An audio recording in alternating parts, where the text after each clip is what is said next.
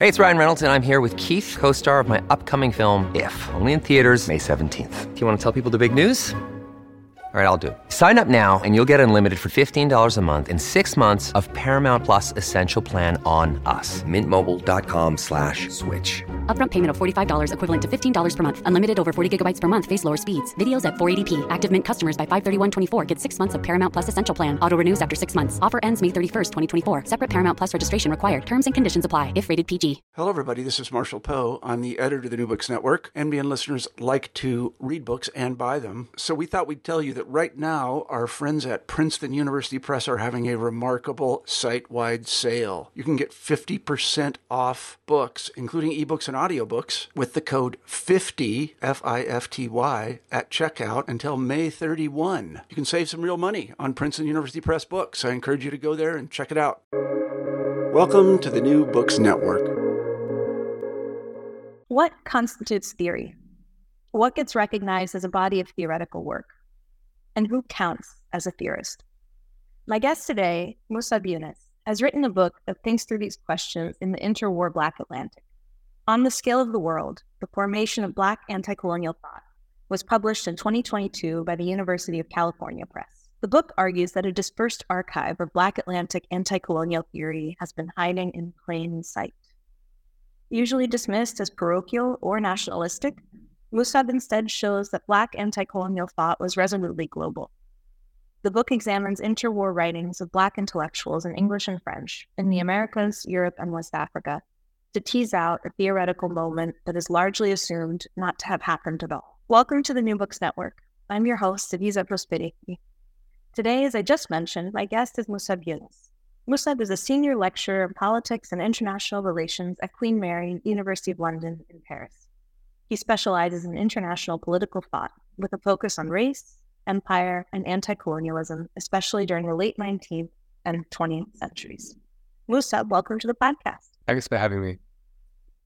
I'm delighted to talk about On the Scale of the World. Uh, before we encounter the book, let's encounter you. Give us a little bit of a sense of, of who you are and how you came to this project. So, I work on the history of political thought, in particular as it relates to empire and anti colonialism. And the way I came to this project was actually, I began a bit later. My research um, before this focused on Kwame Nkrumah and his attempt to form a kind of United States of Africa. And I was very interested in that project and why it didn't succeed, but also the kind of intellectual basis for it. And the more I looked into um, Kwame Nkrumah's Pan Africanism, the more I realized that its intellectual roots lay in the interwar period, in the 20s and 30s in particular.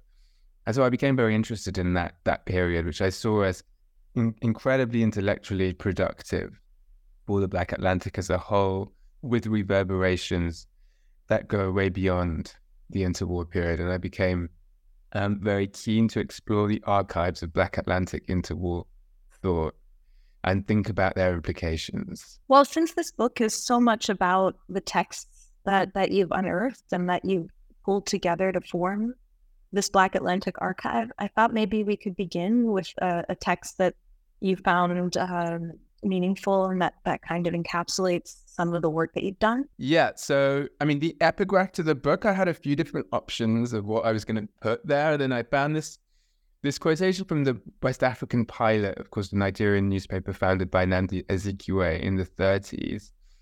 And it, I didn't actually discuss this quotation in the book, but in a way, I felt like it really encapsulated so much of what the book was about. And this article in the West African Pilot, I mean, it begins by saying, you know, we've been called a, a, a moron race, an infant race, a dying race. Um, and it continues by arguing we are classed amongst the so called minority groups, retarded races, backward races. Um, and then it continues by saying the so called virile and progressive races say to us, you moribund pre- creatures must speedily give place, make place for us.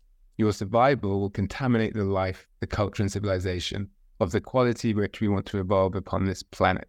And I thought really that encapsulated so much of what the book was about because there's this sense in which the writer of the West African pilot article is addressing a kind of planetary system of race that doesn't have a place for Africans and for Black people. And there's a sense in which, um, by confronting the incredible kind of destructiveness and even kind of exterminatory rhetoric of colonialism and racism, um, the writer of this article is coming to their own conclusions about um, what form of politics is needed to really contest that extremely powerful and, and violent discourse. So, the sense in which there's a project for the future of the planet that doesn't involve Africans, you know, that's such an important way in which Black anti colonial thought comes to address the idea of colonialism. And I think that's something that we can, uh, a hundred years later, very often fail to see or miss. We can fail to see the extent to which, and we can talk about this a bit later, but colonialism comes really to be seen as extirpatory, as violent in an ontological sense for African and Black peoples. And that the, the anti colonial project, therefore, has an incredible form of um, necessity to it and, and urgency because of the, the, the, the, the colonial planetary project that it's trying to counter. Which I suppose brings us to the title on the scale of the world. Yeah. So I thought going through this archive, um, I kept coming back to the question of scale and the ways in which th- there were, of course, many different arguments being made in relation to colonialism, different forms of anti colonial um, discourse.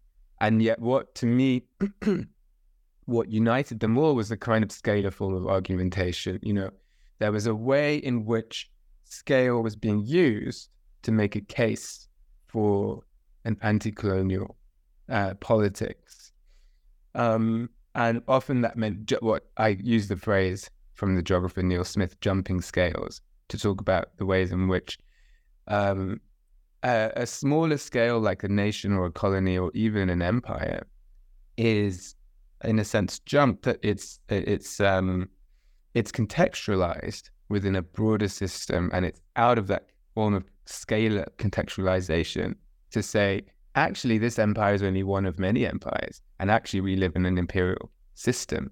Actually, we live in a global racial system, and that system is intrinsically global. It's out of that argument that we see many of the most important anti-colonial conclusions coming. And I really thought that had been missed in some of the other writing on anti-colonial thought, which has often tended to be very focused on individual spaces. Let's say the French Empire State, the British Empire, the US. Um, and I think that we can often miss the kind of global form of argumentation um, by doing that. Well, one of the, I think, most interesting arguments that your book puts forward is this idea of kind of reclaiming global and the global scale um, for anti-colonial thought that is often really assumed to be the preserve of Marxist thinking or even liberal internationalism or uh, maybe later on dependency theory, a subset of Marxism. And here, what you are doing, I think, is kind of excavating this globality, that the surreptitious globality, as you, you call it, a phrase I think is is really lovely. And you're kind of showing this this was there all along, right? And it it is something that wasn't and didn't arrive later and wasn't found later, but actually was um, deeply informing the, the politics of the post-war period. Yeah, yeah, exactly. Yeah, and I um, I, I really wanted to counter this idea that the planetary scale and the global scale are the province of the imperial vision completely. They're the province of power, and there's a branch of critical theory that has taken many different variations. You know, post-human, Foucauldian, um, where the idea of the global has come to be viewed with a lot of suspicion. It's come to be seen as something that um, is antithetical to positioned critique, right? Global critique reflects an imperial view of the world and therefore you know, if we if we don't want to replicate that imperial vision, what we need to do is not be global.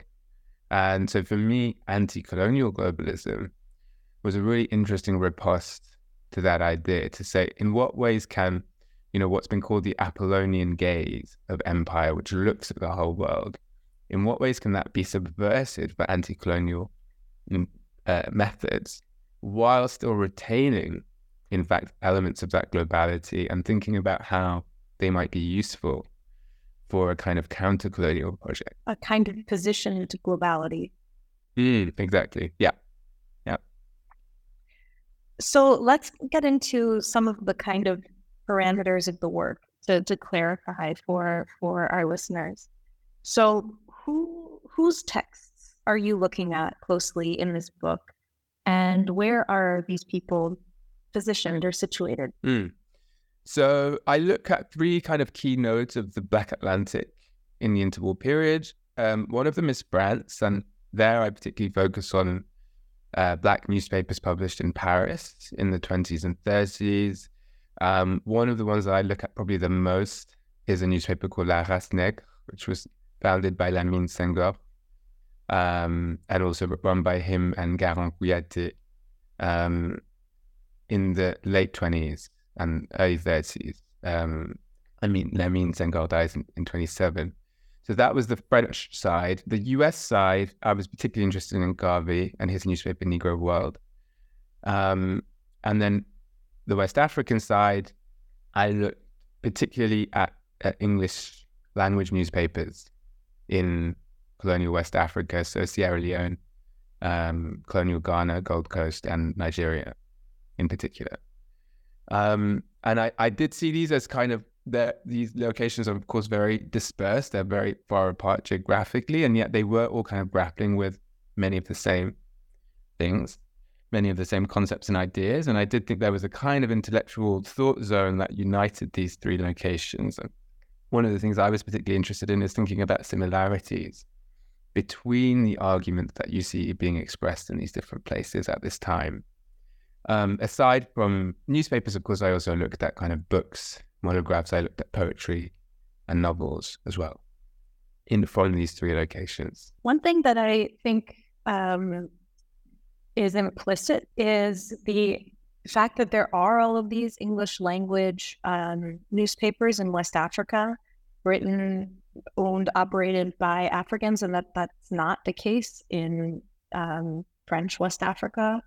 And yet that kind of intellectual activity is taking place in France itself. And I think that that's um, really a result of the, the, the, colonial press laws, in which I think in, in France only citizens could could uh, could own and operate newspapers, whereas in the in the British Empire, those press laws were allowed colonial subjects, nominally colonial subjects, to also uh, engage in in publication of newspapers. And so that it's something is interesting also about this archive where the uh, West African texts from the Anglophone side are happening in West Africa, whereas the West African texts or the African and Caribbean texts in France are happening in the metropole. Yeah. Yeah, it's I'm really glad you mentioned that because it, I think it's so important to think about the infrastructures that are available in the in the colonies and particularly in West Africa. I, I mean, I, I actually I went to Senegal and Benin to read the French language newspapers that were published in French at this time, and of course they were just in, it was a, a, much more repressive environment, and what they were allowed to say um, was on a different different scale, different order. Um, so you you might say they were there was a yeah there was a you didn't get anything like a Sierra Leonean newspaper in Dakar. In fact, um, travelers in West Africa, um, there's an American traveler who goes from Liberia to Sierra Leone, and he remarks on how much um, how Sierra Leone is this kind of hive of anti-colonial discourse and activity which you would never see in Dakar. He argues that it's shocking. Sidney de la Rue, he's called, and that was something I, I became very interested in. But I thought really that was in a sense a different project to talk about those newspapers in in Benin Dahomey in particular, um, there was a really interesting constellation of newspapers that emerged at that time but discursively, they were so different, and there was a lot of um, they had to be very, very careful in how they talked about politics and colonialism. And really, that wasn't what we saw in Paris. Of course, Paris, um, there was an enormous amount of repression of colonial expatriates. Uh, and yet they were able to set up newspapers that articulated in quite a direct and free way um, arguments in relation to colonialism. And I felt like th- those were the kind of most useful comparators to the English language West African newspapers that I was looking at. It's interesting sometimes what what books leave out, right? As much as what uh, what what ends up uh, making its way into the text. Um, so these these people whose whose writings you're reading are uh, journalists, politicians, poets, novelists, uh, travelers, scholars, historians, um, but they are male, almost universally in in in the the text that you're looking at. And you you talk about that in the book, and you talk about this kind of patriarchal anti-colonialism, and yet you say that this doesn't uh, preclude an intervention in thinking about gender. Yeah. So I I mean I was really interested in a lot of the work that we have that looks at the the, the, the, kind of patriarchal constitution of the archive and the ways in which the archive obviously reflects gendered relations of production, who gets to write, who gets to edit, who gets to produce. I mean, it's not true to say that only men were involved in these newspapers, uh, but it is true to say that you know they were kind of dominated um, by men. Um, and I was going through a lot of the the incredible work that we have now um, looking at the history of women, particularly Black women, in relation to Black internationalism. Um, scholars like Keisha Blain, Cheryl Higashida, Annette Joseph Gabriel.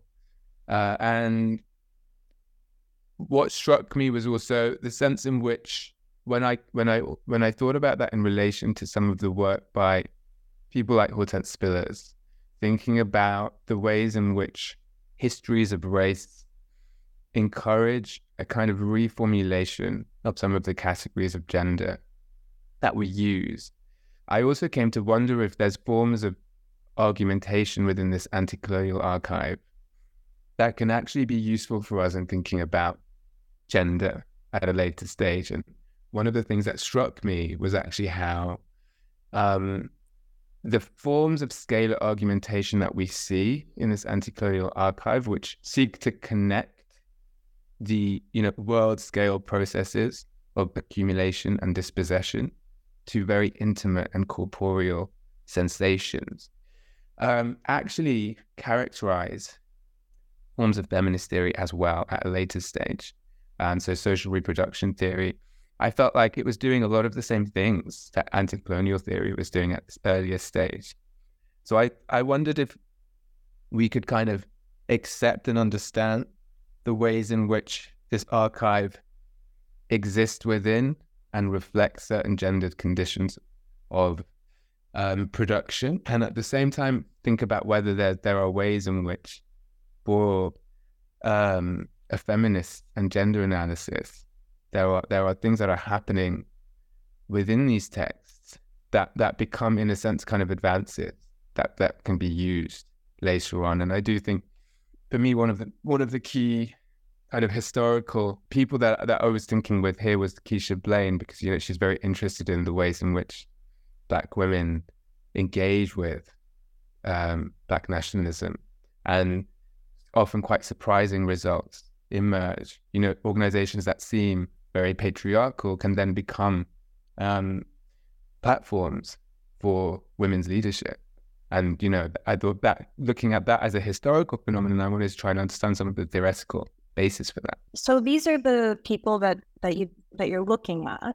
Can you also situate us in time? How why do you understand these interwar years as being so critical for uh, the development of anti-colonial thought? Mm. So there's a couple of things here. One is um, Pan Africanism is much older than the interwar period, but I suggest in the book that the idea of Pan Africanism, which was essentially to connect the kind of scattered constituencies of the African continent and diaspora, uh, it, it wasn't really able to be realized before the interwar period because of the advances in communications, technology, and travel that we get in that time. And so it's the first time that there's a kind of sense in which there's a technological and material capacity that matches the ideation or the idea of Pan Africanism. And then the other thing is, of course, that, I mean, 1919, you have the Paris Peace Conference. There is a global conference trying to address the future of the world and trying to construct a kind of um, global system for managing the world. And that sense of the, the, the this period as being an age of globalism, as being an age in which people are thinking about the world as a whole, is, of course, really important to Black Atlantic thinkers as well. So they draw on all of these different visions. I mean, people have called this the age of globalism. And I think that's really important for understanding the anti colonial globalism. One of the things that I also felt was kind of missing from all of this writing about global visions and globalism, um, particularly during this period, was Black globalism. Um, as I suggest that we could call it. And I did think it had distinctive features, which although they it was embedded in this broader context. So black thinkers were involved in surrealism, they were involved in liberalism, they were involved in international relations as a field. Um, they also developed the kind uh, what I suggest is a black Atlantic form of globalism, which had specific characteristics and dimensions, and which, as we go into a later period of post-independence, you know, as Adom Getachew has argued, um, fuel a particular kind of political project across the Black Atlantic. So you begin the book uh, with a chapter that thinks through the globality of Marcus Garvey. And I think that this is a, a really interesting kind of balance of the directions that, that studies of Garvey have, have taken. And I think the, the really most uh, you know, just tangible example of this is uh, is the flag. So, can you talk a little bit about kind of how you understand Garvey as a global figure proposing a, a, a black globalism, and and then the origins of um, of the Garvey flag?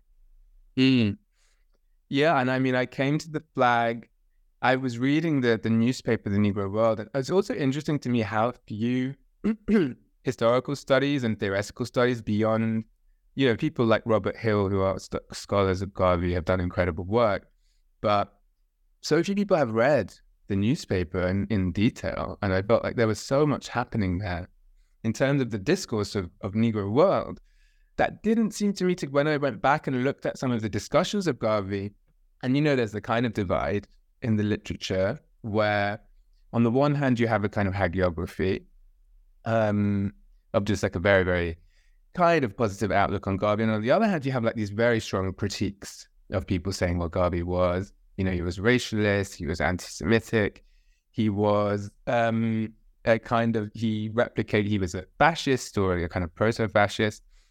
Um, and you have evidence for all those things. Um, so you have evidence for, I think, a very open kind of worldly form of Garvey and, and a closed one. So I tried to understand well, what was it about Garvey's discourse? What was it about the things that the UNIA, uh, Garvey's organization, was saying that became so powerful and so influential? I mean, they created probably the biggest mass Pan African movement in history. Um, and looking at the the the newspaper Negro World, I found all of these forms of global intervention, scalar intervention, in which Garvey, despite some of the more narrow minded um, elements of his thought that he sometimes expressed and other people expressed, actually against that, what we found very insistently was the idea of Black liberation as a global project that fit with global anti colonialism. And Garvey's, what I suggest is the UNIA's kind of aesthetic of nationalism um, was intended to place Black people and Africans, what the UNIA called Africans at home and abroad, um, within the ranks of colonized nations recovering their sovereignty. Um, and not in any sense as it wasn't, I see it as a hermetic project that was seeking to differentiate between people based upon any form of kind of bio- biological conception of race. And yeah, but I found this fantastically interesting article by Garvey about called Are Moroccans and Algerians Negroes, in which he mocks the idea that we can create biological distinctions between people of color. Um, and he suggests that he argues for the primacy of what he calls condition over color. In fact, what unites Moroccans, Algerians, and other Africans, in his view, is they all have an interest in overthrowing white imperialism. And so I think that was the, the context in which I saw the flag coming. You know, the flag is so interesting because it can be seen as a form of division, something that's hermetic and um, divisive. Um, and some later kind of understandings of that flag, the red, black, and green, tri- you know, um, flag have been have, have taken that view. And yet, what I found in the history of the flag was that a its direct precursors were flags that explicitly sought to create unity between African Americans and what was called the colored races of the world. And Garvey himself, when he talks about the flag, often talked about this kind of amalgamating and unifying dimension of the flag. You know, there's a fascinating interview where he claims that the green of the flag is actually a reference to the Irish struggle for freedom. And that was very interesting to me. It was also because the flag was so powerful for the UNI members. I often saw it referred to by letters to the editor in Negro World. And there was a sense in which there was such pride in, in possessing a flag. And yet, what was that flag doing? And I, I suggest it was gesturing to this sense of global liberation, solidarity, with the anti-colonial struggle on a global scale? Well, if you take Garvey, uh, Garvey, and you return to an understanding of him in which he's so resolutely global, and then you think also about the um, about the other thinkers and writers that you're looking at, I think it, as we kind of mentioned before, it it kind of upends the idea that thinking about exploitation on a global scale is coming, in heavy quotation marks, to Africa, especially only as a consequence of uh, Latin American dependency thinking or only as a consequence of decolonization. Yeah, I mean, it was almost quite shocking to me when I looked at these histories of structuralist economic thought and the history, you know, the, the histories of thought that kind of focus on dependency theory, the extent to which they all seem to agree that dependency theory and structuralism arrived in Africa from Latin America, like essentially in the 70s, and that uh, dependency theory is invented in Latin America in the 50s and 60s, and then it travels across the world, and people like Walter Rodney and Wallerstein kind of imported to Africa in the 70s. And I thought, well, what that completely ignores is a very long history of thinking about Africa in a global context on the African continent that goes back, I mean, at least to the early 1900s. I mean, I talk in the book about some of the precursors to this interwar thinking by people like Blyden and Casely Hayford. And those are in the early 1900s. And I felt like that we were really missing an intellectual history of structuralist thought across the Black Atlantic, which which also centers Africa as a place where structuralist economic thought is happening.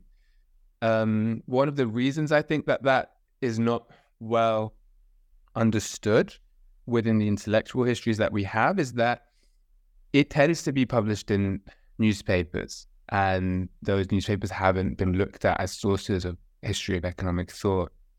Um, and so, what that means is, for example, I mean that in in colonial Ghana, we have these cocoa holdups in the 30s where cocoa producers, rather than sell their cocoa to the colonial office in, in uh, artificially lowered prices, they burn the cocoa and they go on what essentially sellers strikes. Of course, they have an idea of how what they're doing is both shaped by and trying to influence the global economy and the ways in which West Africa has been placed in what they see as a subservient position. You know, one one Ghanaian writer calls it solely contingent at this time. And yet I found that histories of thinking about West African structuralism that completely ignore this period and they begin in, in the 60s and, and really in the 70s.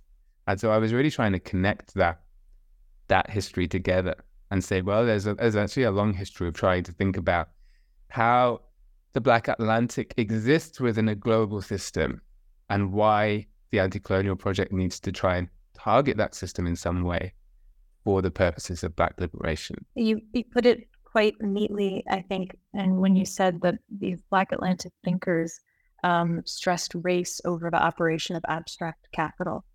Mm, yeah. I, I think goes back to that that kind of position in globalism, right? Exactly. And there I was also trying to draw a distinction between the kind of very the, the standard Comintern view and the Black Atlantic view that that emerged.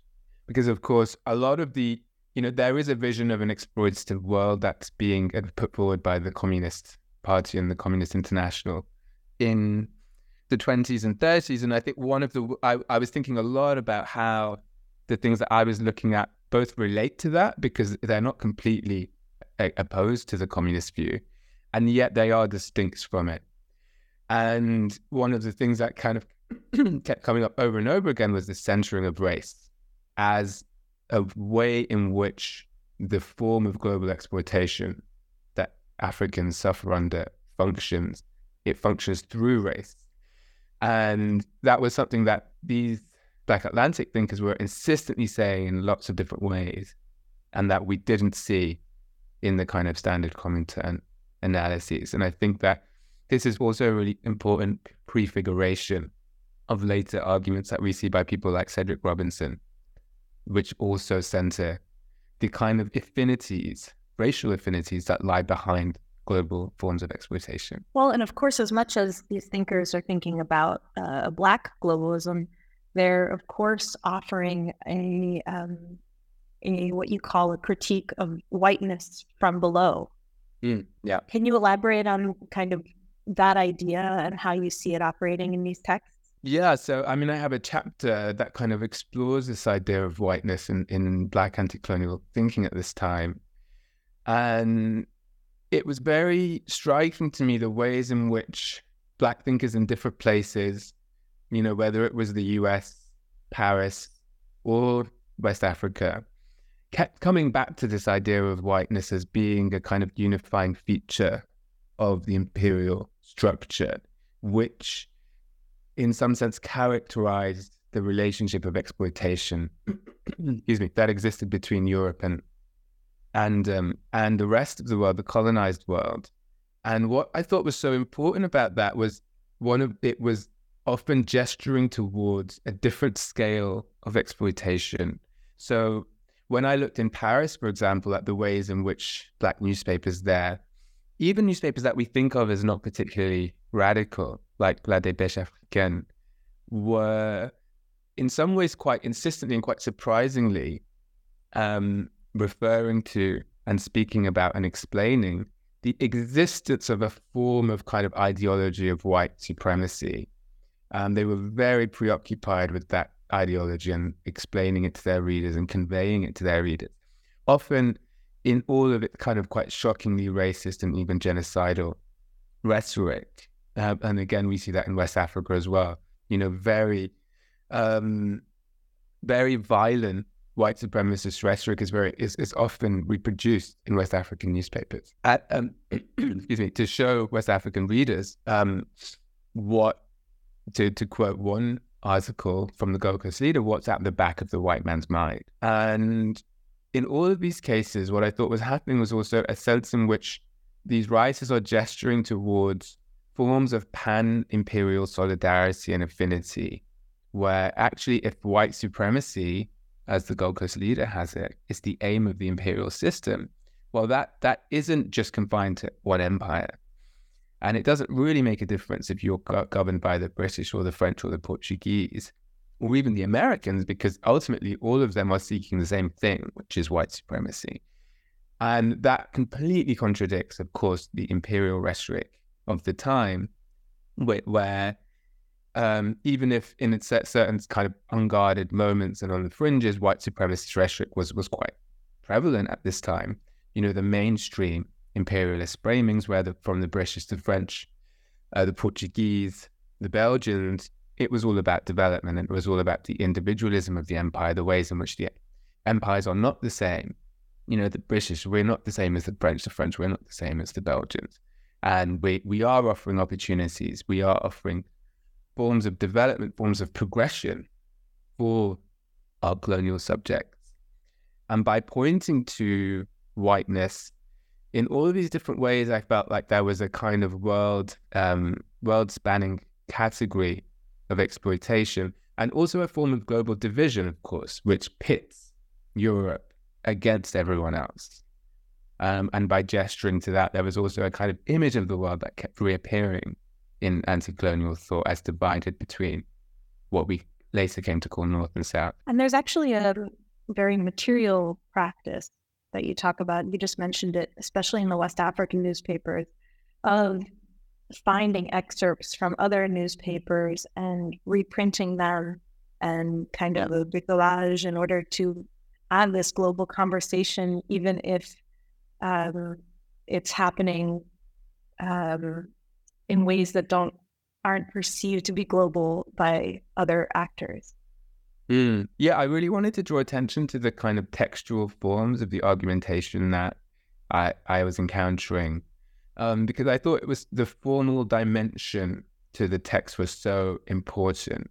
And one of the things I've been drawing on scholars of Black Atlantic, and particularly in different contexts, people have worked on this in different ways, you know, um, um, but people like Stephanie Newell in West Africa talking about the the the the very textual nature of West African writing at this time and what's going on with um, with the forms of um, of writing that we see emerging. And one of the things I found in, in the newspapers across all of these different places was a very insistent form of kind of what, what I call bricolage and, and recontextualization and citation in particular, where texts that came from the metropole were kind of reinterpreted for Black audiences in very particular ways. And often that process of discovery and reinterpretation was actually performed in the text. So there was a kind of, wow, the other day I was reading this newspaper from London and here's what I found. And, and then there's like a long quotation. And, um, you know, scholars of West African newspapers have talked about this, but often these glimpses of, of metropolitan discourse traveled across West Africa through these newspapers and were reproduced. And each time they were reproduced, they attracted a different commentary. And there was something really important here, I felt, about the ways in which those that information from the metropole was both gleaned and then kind of relayed and turned into a form of argument. And it really connected to my my my idea of um, there being something surreptitious about the, this form of um, anti-colonial argumentation in which it wasn't trying to develop uh, a political theory from a place of uh, authenticity or neutrality that stood completely outside of colonial discourse. It's that it was developing it in relation to and against colonial discourse. So there was this, there was a sense in which, well, we have to read and understand what the imperialists are saying in order to develop our own form of anti-colonial politics. And I thought that was incredibly important. So I tried to draw attention to that, the formalistic elements of those texts. And just um, in as an aside, I felt like there were incredible interventions in thinking about the literary form of um, writing at this time, particularly West African writing. I think of people like Ato Quayson.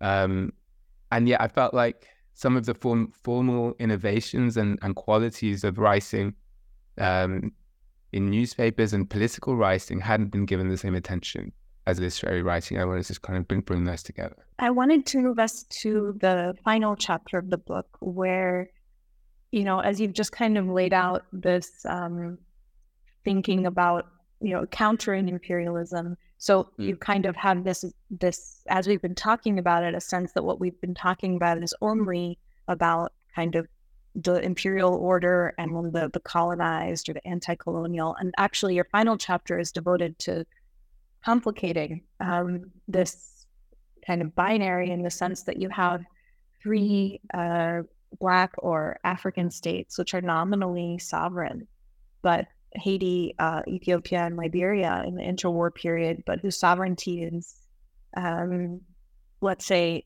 certainly not not full. And and you talk about the discourses of racial colonial time that are used to undermine the sovereignty of uh, these Black countries during interwar period.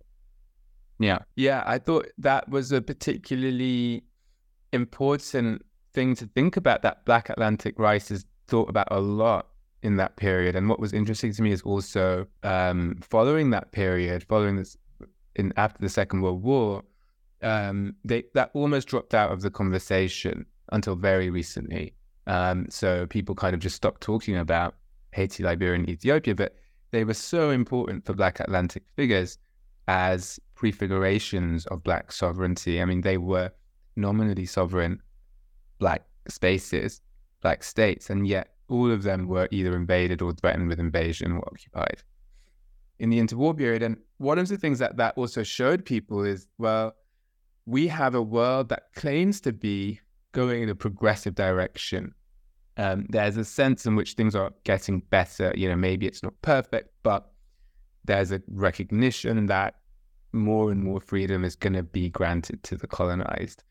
And yet, contradicting that, what we actually saw in sites of Black sovereignty was the reverse. I mean, where Black people had enjoyed, you know, forms of recognized sovereignty in these three states, in each place and each context, it was rolled back. But it was rolled back in, in each case in a different way. And each of those ways, I suggest, involved a world of form of political mobilization of time. And I felt that Black Atlantic writers really tried to grapple with the ways in which time, when mobilized as a form of kind of politics, a political discourse, could be used to undermine um, freedom and and perpetuate racialization and the ways in which racism and racialization could exist and endure even in context of juridical equality. So you can start to develop a world that looks more equal and yet where racialization endures through time and through the mobilization of time. And I think that that's very important for them thinking about, of course, the contemporary world, the post Second World War world, which in a sense is characterized by that contradiction, that paradox. On the one hand, we live in a world essentially of states that are supposed to be equal. And on the other hand, we have all of these forms of colonial racial division that have endured. How is that possible? Well, you know, the 20s and 30s helps us to think about that. Yeah, and I, I think that um, you talked in the introduction about how there has been a lot of attention to the spatialization of racial discourse and less to the the temporal dimension of race of Mm. racialization. And this last chapter, where you talk about how um, ideas of time are kind of mobilized to undermine the sovereign project of these three countries, I think that's really an effective way of understanding how time, in a sense, eclipses place in, Mm. in this Mm. in this discourse. Yeah, yeah, and the way that time, um, can when it's conjoined to the global scale, then becomes so important for racialization, and but then also, of course, for, for projects of anti-racism and anti-colonialism, they have to think about time and the world together, because of course, in a sense, you know, the whole idea of race is a kind of like a spatio-temporal mapping of all of the world's people. As you look at the all of the world's people in space and then you kind of map them onto this kind of temporal form of progression and black writers recognized that without grappling with that um, spatio-temporal kind of fixation uh, they couldn't hope to escape the, the, the limitations of race. Well, Musab, thank you for um, talking about your wonderfully written, extremely clear uh, book, which I, as a historian, um, you know, I was a little bit nervous about engaging with something that was so theoretical, and I found it just really easy to read and really accessible. And so maybe this conversation has also given a sense of, of the clarity with which um, with which you speak about such complex matters. Thank you. And as we come as we come to a close, I wondered if you would talk to us about any future research projects that you're working on. Yeah, so I have a couple of projects that have really emerged out of this one. Um, one of them is um, is a project where I'm trying to connect the history. Uh, it's really an intellectual history of global division and particularly of the north south divide. And what I want to do in that project is it's called The Pillage of Distant Worlds, tentatively, which is based on a quote from the philosopher Herder. Um, but I wanted to connect histories of thinking about global division in different contexts, particularly connect the African and Latin American intellectual histories. So actually begin with what happens in the 20s and 30s and then move on to the 50s, 60s, and 70s and try and address the reasons of like why that idea of north south division of, of core periphery um, have been so important to anti colonial thought.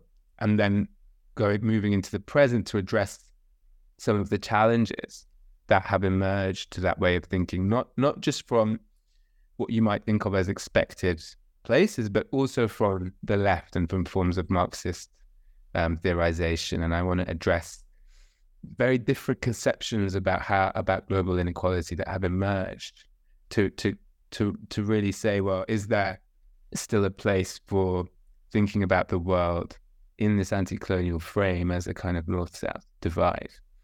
Um, so that's that's one project.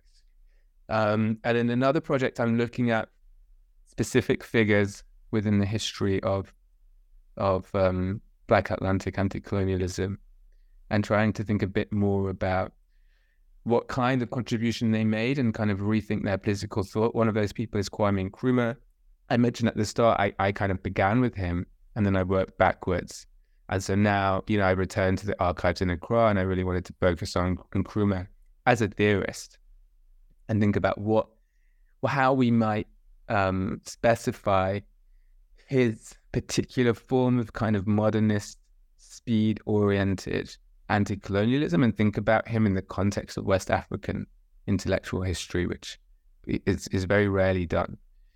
And and really kind of understand his his contribution. Another person I'm very interested in with, with colleagues at this point is Dusé Mohamed Ali, uh, who was a very important figure at this time, um, working on him as well. Um, and then finally, um, there's a project where I am really trying to think about this feminist and anti colonial connection that I mentioned earlier.